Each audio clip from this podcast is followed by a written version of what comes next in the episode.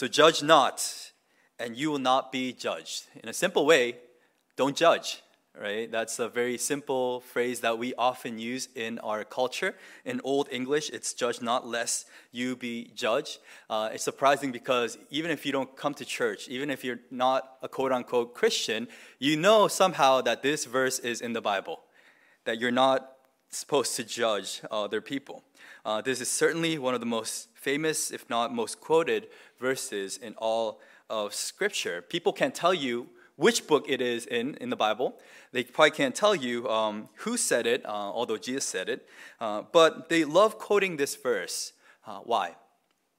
I think because uh, this phrase or this verse is perfect to to justify the culture that we see today in America. The culture that says that it is wrong to declare anything good or evil. It is wrong to declare anything right or wrong, that morality is more of a choice, a personal preference. It's not absolute. It's unloving to share your views, your personal beliefs, and your values with someone. And that's why a lot of people would say, keep your religion at home. Because religion is a private matter. In public, you don't speak of religion because that's unloving. And if you disagree with someone, just keep it to yourself. It, it's almost as if the worst sin that you can commit is call someone out for something that is wrong. And what we need to do is be more accepting, uh, more approving uh, of other people. Would you agree that that's kind of how uh, things are in our culture? It's the culture of absolute tolerance, meaning that you know anything should be okay as long as people are okay with it. So don't judge. It's almost like a trump card that you would use to end a conversation if you feel uncomfortable with someone else's opinion. It's a conversation stopper. Like the moment that someone says, hey, don't judge, it's like, what, what can you say to that? There's nothing that you can say. So you use it to avoid or stop a conversation. And more importantly, this is how a lot of people view Jesus. They believe that this is the core value of Jesus, that Jesus is not about judging, he's all about loving. That Jesus is okay with whatever you do, that he's okay, that he doesn't really care about right and, and wrong. He's accepting and approving of everyone. That, that, he, that in the same way, the church should love people in such a way. And, and it's this idea that who am I to judge, right? Um, even though I see someone walking in sin, who am I to judge? I should accept and approve other people's behavior. So, this is often the picture that we have of, of Jesus. Again, absolute tolerance. But here's the problem that Jesus is not from the Bible. Uh, Jesus, if you read his stories, he did his share of judgment. That he, have, he has clear opinions on people. Just think about what he says to the Pharisees you hypocrites, you lovers of money. When he was clearing out the temple, all the people who were selling animals, exchanging money, he says, You robbers. Just look at today's passage. You know, a little bit down, he says, How can the blind lead the blind? In other words, he's calling some people, You're blind. Like he has his personal opinions about these people. He's saying uh, that, you know, certain people, it's not the best idea for them to lead others. And then you go to verse 45, the passage that comes after today's passage. It says, There's a good person who produces good fruit, and there's an evil person who produces evil fruit. In other words, Jesus has clear standards when it comes to what's right and what's wrong, what's good and what is evil. Jesus, he shares his, uh, he shares his judgment with others. I mean, in the book of Revelation, it says, I'm going to return and judge the living and the dead. And so it's really hard to just take this verse out of context and say, well, Jesus is prohibiting all forms of judgment. That the activity of judgment itself is something that we should stay away from. I don't think that's what Jesus is saying in this passage. I don't think he's addressing the question, should we judge? I think he's addressing the question, how should we use our judgment? That's the question. How should we use our judgment? Jesus is not saying that all judgment is intrinsic, intrinsically evil or that we should live without judgment. Rather, I think he's getting at a very particular form of judgment, a judgment that does not reflect the character nor the nature of our Lord and Savior. It's the type of judgment that comes out of a judgmental attitude or spirit that is hypocritical, that is unhelpful, and is ungodly. And all those three things we're going to see in today's passage. It's a judgmental spirit that he's condemning. It's a judgmental spirit that he's saying, stay away from this. A spirit that is hypocritical, unhelpful, and ungodly. So, the question that we want to answer from today's text is simply this How can we avoid being judgmental in our spirit, but rather have sound judgment for the glory of God and for the good of others? How can we avoid having such a judgmental spirit, but how can we have sound judgment uh, so that we can use it for the glory of God and for the good of others? I just want to highlight three things from today's text when it comes to judgment. Number one is this judge with grace. Judge with grace. It says in verse 37 Judge not, and you will not be judged. Condemn not, and you will not be condemned. Forgive, and you will be forgiven. Give, and it will be given to you. So, two negative commands and two positive commands. Two things that you should not do, two things that you should do. Um, don't judge, don't condemn. On the flip side, be forgiving and, and, and give. And so you see this clear contrast uh, that Jesus is setting up. And I think what he's trying to say is this when you are using your judgment, your attitude should be about forgiving and giving. That you should have this sense of generosity within you. That you should be willing to extend mercy and grace rather than condemn uh, someone else. For example, if I'm, I see a fault in, in Timothy or Irene, my heart is not to make them feel terrible and, and bad, to destroy their soul. My goal is to uplift them. I'm going to reveal what's, what's the problem. I'm going to reveal what's sinful in them. At the same time, my hope is that they would realize that something is off. And then when they ask for forgiveness, if they want correction, that I'll be quick to forgive. That I'll be quick to show mercy. That's my posture. I'm not to linger on their past. I'm not to linger on their fault. My attitude is, man, I really hope that you get this so that I can forgive you so I can extend mercy to you, so that we can walk together in holiness. And so that's kind of the attitude that we ought to have when it comes to, to judgment.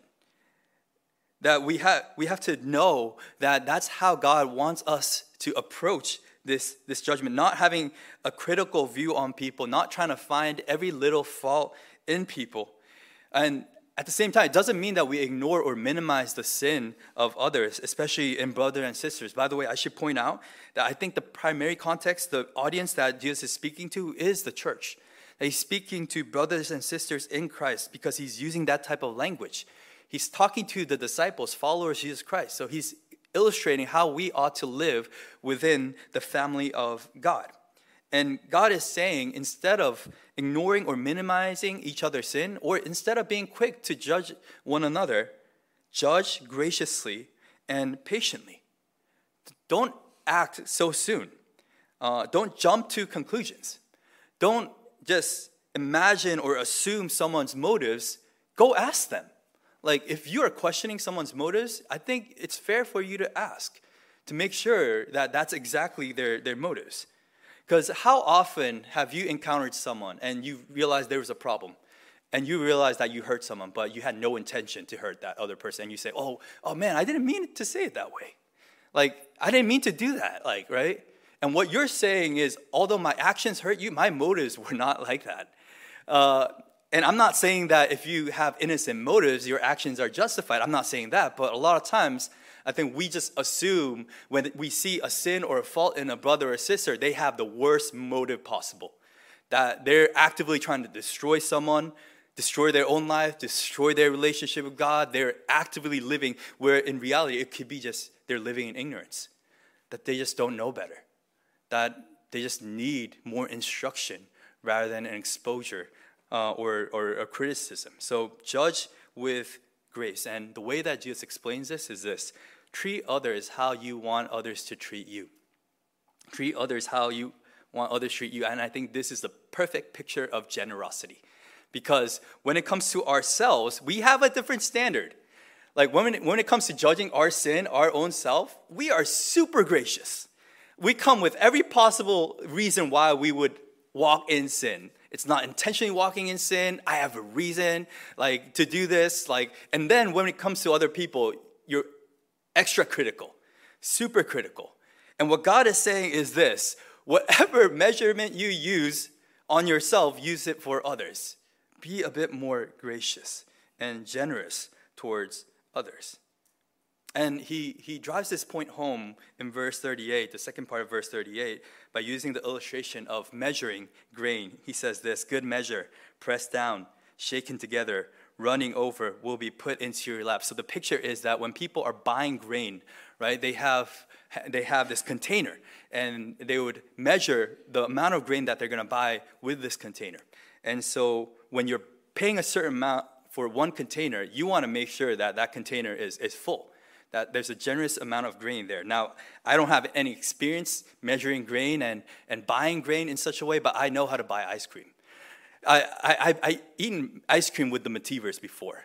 and, and I thought they were joking when they said their favorite food was ice cream. Uh, one time we went to um, get some froyo, frozen yogurt for uh, the people. Uh, uh, the, um, and and I, I, I remember these kids are putting ice cream into their container and they, they tap it on, on, on, on on the table. And I was like, why are they tapping their ice cream?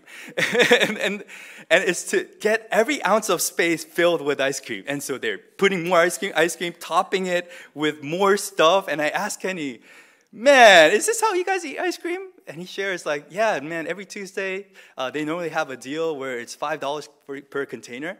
And they know that, hey, you're to get your $5 worth, right? And, and so they're trained to be generous in this area. And, and, and Kenny happily paid for that ice cream. And I think what the Bible is telling us is this a good measure is that generous amount of ice cream that's flowing from the side, that you want to lick the side, that you get bummed out when you see like this empty cone inside, right? Be generous towards others. Why? Because Nehemiah 9:17 says this, God you are ready to forgive, gracious and merciful, slow to anger, and abounding in steadfast love, and did not forsake your people. That's how God views his people. Although he is absolutely righteous, holy, that he has this perfect standard of what's right and what's wrong. His attitude towards his people is not that how can I find this small problem in their lives to destroy them, but his heart is that how can I show grace and mercy. What, what excuse can I come up with to, to forgive these people? He's ready to forgive. He's gracious and merciful, slow to anger, so patient with us. In the same way, he's simply telling us if you are recipients of that type of grace, then show mercy and kindness towards others as well. Give them the benefit of the doubt. When in doubt, go ask them, examine their hearts, and let them know that you still love them as well. I think one thing I really um, um, I, I, I'm, I'm worried about social media, and I personally think there's a lot of benefits of social media because so many people get incredible information from it. But for me personally, I know that I'm, a, I'm incredibly critical and, and judgmental in my heart. And what happens is on social media, you see a post, and you might say, well, that's just information. Right underneath that post, there's a like button. So as you're posting something, you're asking people to give immediate judgment whether you like it or not. And you might say, well, as long as you don't hit the like button, you, you're okay.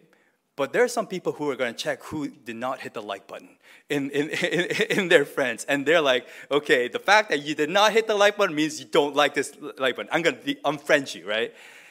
And you're spending hours and hours in, in this mentality. And for me, like a couple of years ago, I just realized that I couldn't take it anymore that I was spending so much time looking into other people's lives to find source of, of judgment really because it almost seems like as long as it's liked it's okay and i been, haven't been spending enough time finding judgment in god's word and and you realize the more and more you spend time in god's word rather than spending time judging others you become more merciful and kind because you realize that that's who god is that's how he treats us, that he, he is quick to forgive.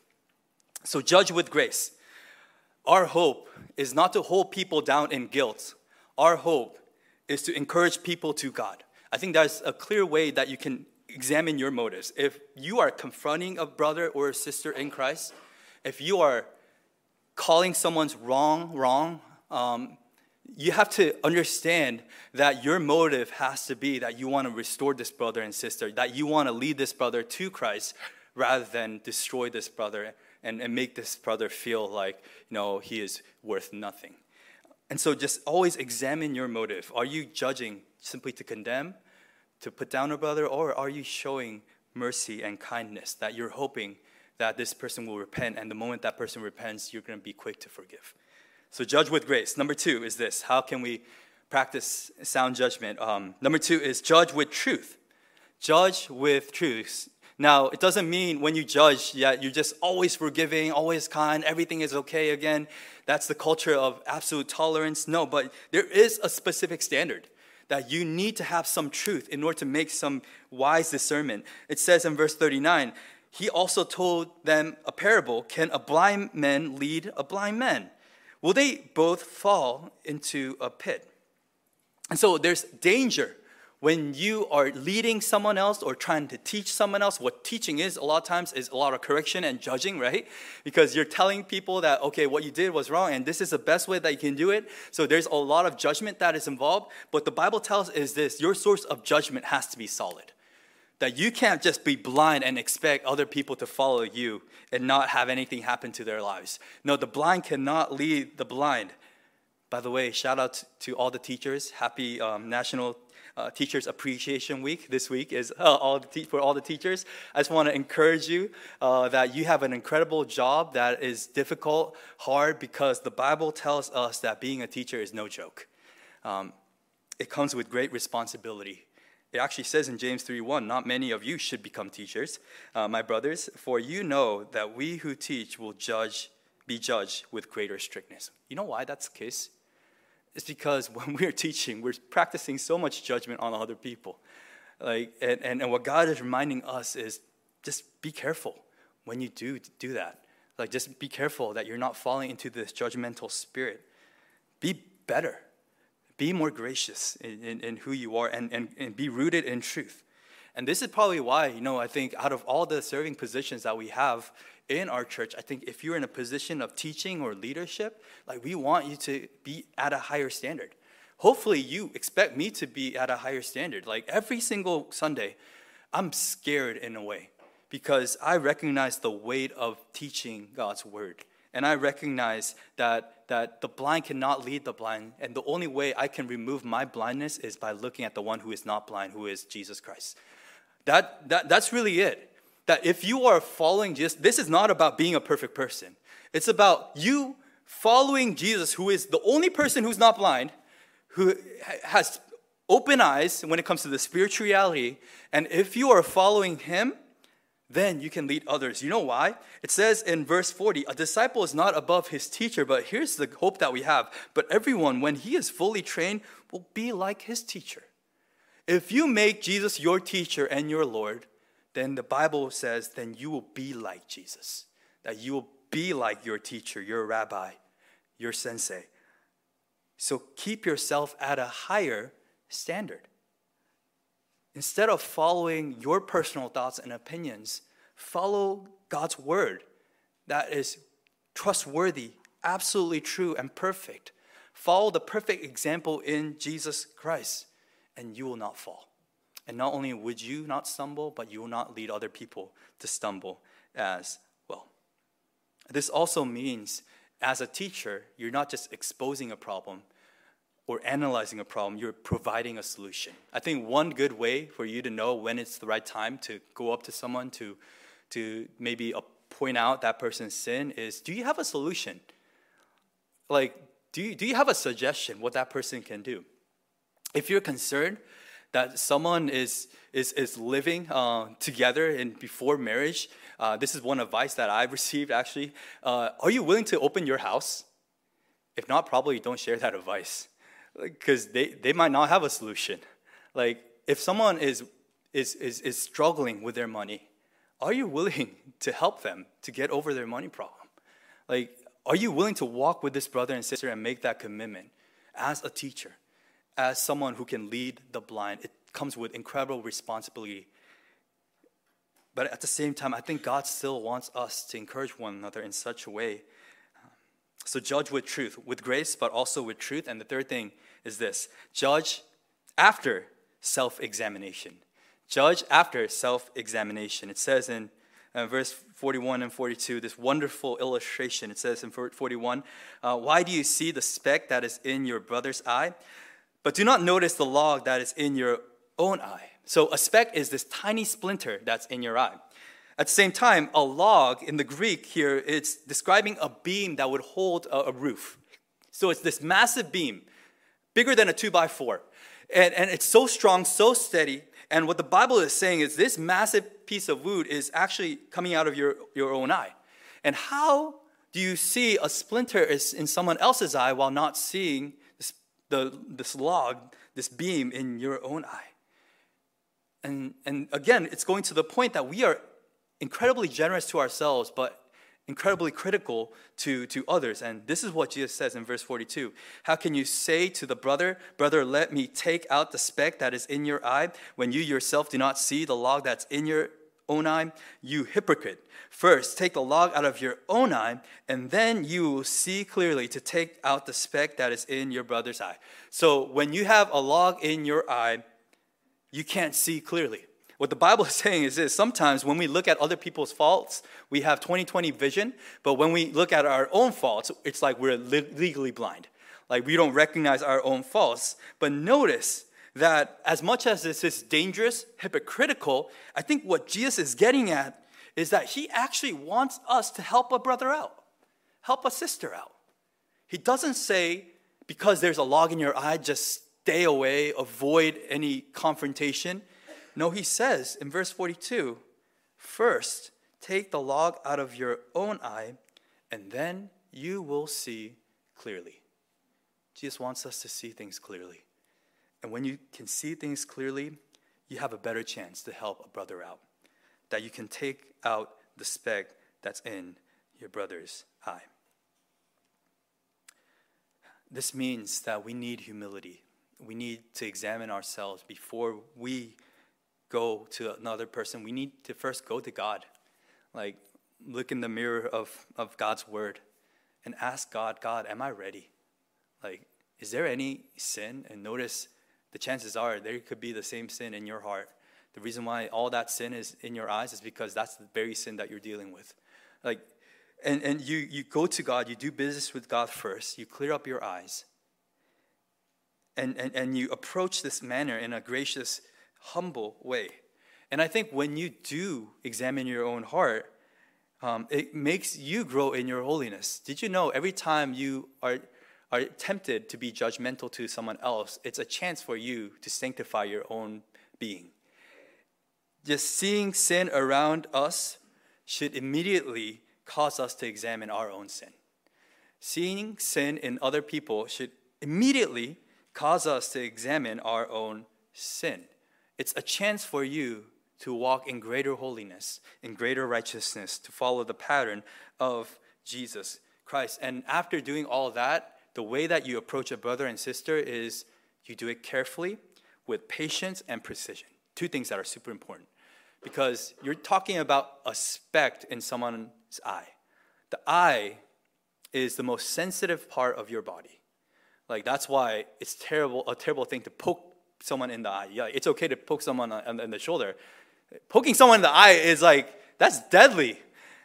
And it's because there's so many nerves and, and like literally it's the most sensitive, most vulnerable place. And so you're talking about taking a speck out of someone else's eye. Now it'll be terrifying if you go to get eye surgery and then the doctor says, Man, I can't see clearly. Like, but I hope the surgery's gonna be great. Or it'll be terrible if the doctor is like, I did this many times, and you're like so rough at the eyes. No, like you, you do it patiently, but knowing that there's a lot at stake, you do it with precision. You don't have to destroy the entire eye to take out that speck. That's a lot of times what we do. All we have to do is to take out one speck, and then we end up destroying the whole eye. And, and what God is telling us is go in with patience, but also with precision. And how do you do that? Is if you go through this process of first examining yourself, doing business with God with a clear conscience, with sound word, you can approach God, uh, this, this person with God's mercy and His grace. And that's how you execute the surgery, to restore a brother, to lead a brother back to Christ. So be willing to, to correct someone, but here's the flip side be willing to be corrected. Know that when Jesus is saying this, he's saying that sometimes we need people to take specks out of our own eye. It might not seem like it's a big deal. The worst thing that a Christian can do is live in isolation. Um, because a lot of times, again, you don't see your own faults. You're so gracious to yourself that a lot of times you're blinded to your own sin and you're living in sin and you become so judgmental. And I think that's why in the Bible, church discipline, accountability is such a big deal. The very first place that the word church is mentioned is in Matthew 16. It's when it says, Upon this church, upon this rock, I'll build my church. Jesus says, Upon the confession that Peter made, that Jesus Christ, that He is the Christ, the Son of the living God. Jesus says, Upon that confession, I'll build my rock. The second place that the word church is mentioned is, is actually in Matthew 18. When a brother sins against you, first, go to that brother. Go tell him his fault between you and him alone. If he listens to you, you have gained a brother. So the goal of godly accountability, speaking truth in love, is not to destroy a brother, it's to gain a brother. And if doesn't listen, take two or three people with you. If it doesn't listen, take this person in front of the church. And still, if that person doesn't listen, treat that person as a non believer. Not meaning you just get rid of that person, it means that you treat that person with more grace, knowing that that person just doesn't know better. Start with the gospel, help them understand who Jesus Christ is. And so you see that this is at the heart of, of what we are to do in church. A lot of people will say, Man, I hate that church or Christians are so judgmental. It's true. Uh, it's because we are so bad at executing sound judgment. But if it's done rightly, it can be the most loving, caring thing that refines us, that renews us, that makes us more like Jesus Christ. So don't live in isolation. Make yourself available for correction. Um, Every, sun, every Sunday, you know, I preach, and then on Tuesday, we actually have a staff meeting. And in staffing, we go over every single step that we, we every, of, of our service order. And when it comes to time for sermon evaluation, right, it's hard. Like, but I ask my staff, like, so what did you think about the sermon? And in the beginning, everyone's gonna say, oh, it's great. Yeah, I loved it, right? But at the same time, if every time I preach a sermon, I know I didn't preach, some weeks I didn't preach my best sermon. And if they still say, that's great, that's okay, what I'm gonna do is I'm gonna say, oh, man, I guess this standard is okay. And then my standard goes low and low and low. And, but I'm grateful that I have a loving staff that's willing to speak truth to me. And I know every time they're gonna correct me, it's not so that they wanna destroy me, but they want me to be a better minister. Um, I think making yourself available is so important. I think as ministers, that's one of the most dangerous things because it almost thinks that you tend to think that you live in isolation. I think in the same way, I would encourage you to have some sort of accountability. And also, I would say that you don't have to share everything with your leaders, but I would say there's a level of transparency that you need with your leaders. That you, God has placed certain people in your life to speak truth into your life. And if you can't trust your leader to speak truth into your life, you're in the wrong church. Most likely, you're not under the right leader, right? And so trust your leaders. Trust God who is above your leader. And trust that he's going to preach the word to you. So judge with grace, judge with truth, and judge after examining yourself. And if we do this, it's going to be a glorious reality that refines our church. Now, why should you do this? There's only one simple reason. This is how Jesus treated you. Jesus, the Bible says that he is the only one who does not have a single speck in his own eye. It actually says in the book of Revelation, Revelation 1, it says he has these fiery eyes that sees everything through you. And what he decides to do is not simply condemn you or judge you, but he extends forgiveness to you. And the way he extends forgiveness to you is not just simply by saying, okay, you're wrong, but eh, I can deal with it. No. In a gracious way, he exposes our sin. At the same time, he's willing to provide the clear solution that he himself was willing to die on the cross so that he could be the solution that we have a Savior who is absolutely righteous, but at the same time, absolutely merciful and kind. And that's why you trust Jesus. That this is the judge that you want, the judge that is always right, at the same time, the judge that is going to lead you to maturity and sanctification. And if Jesus is the absolute judge, if this is the judge that we believe in, if we were saved by this grace, then we can extend grace to others. Those who have received mercy can be merciful. Those who have received grace can be gracious to others.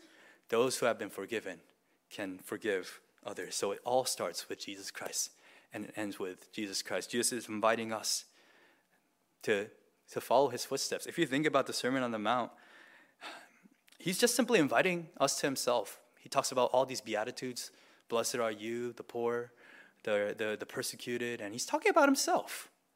When he talks about love your enemies, he's not talking about someone else. He's saying that this is how far I was willing to go to love my enemies. And when he says, take a speck out of a brother's eye in such a way, that's exactly how he is willing to restore us to God. And so let's worship him. Let's thank him for who he is at the same time. Let's practically make ourselves available to be corrected and to give correction after we self correct ourselves in the Word of God. Amen? Let's pray.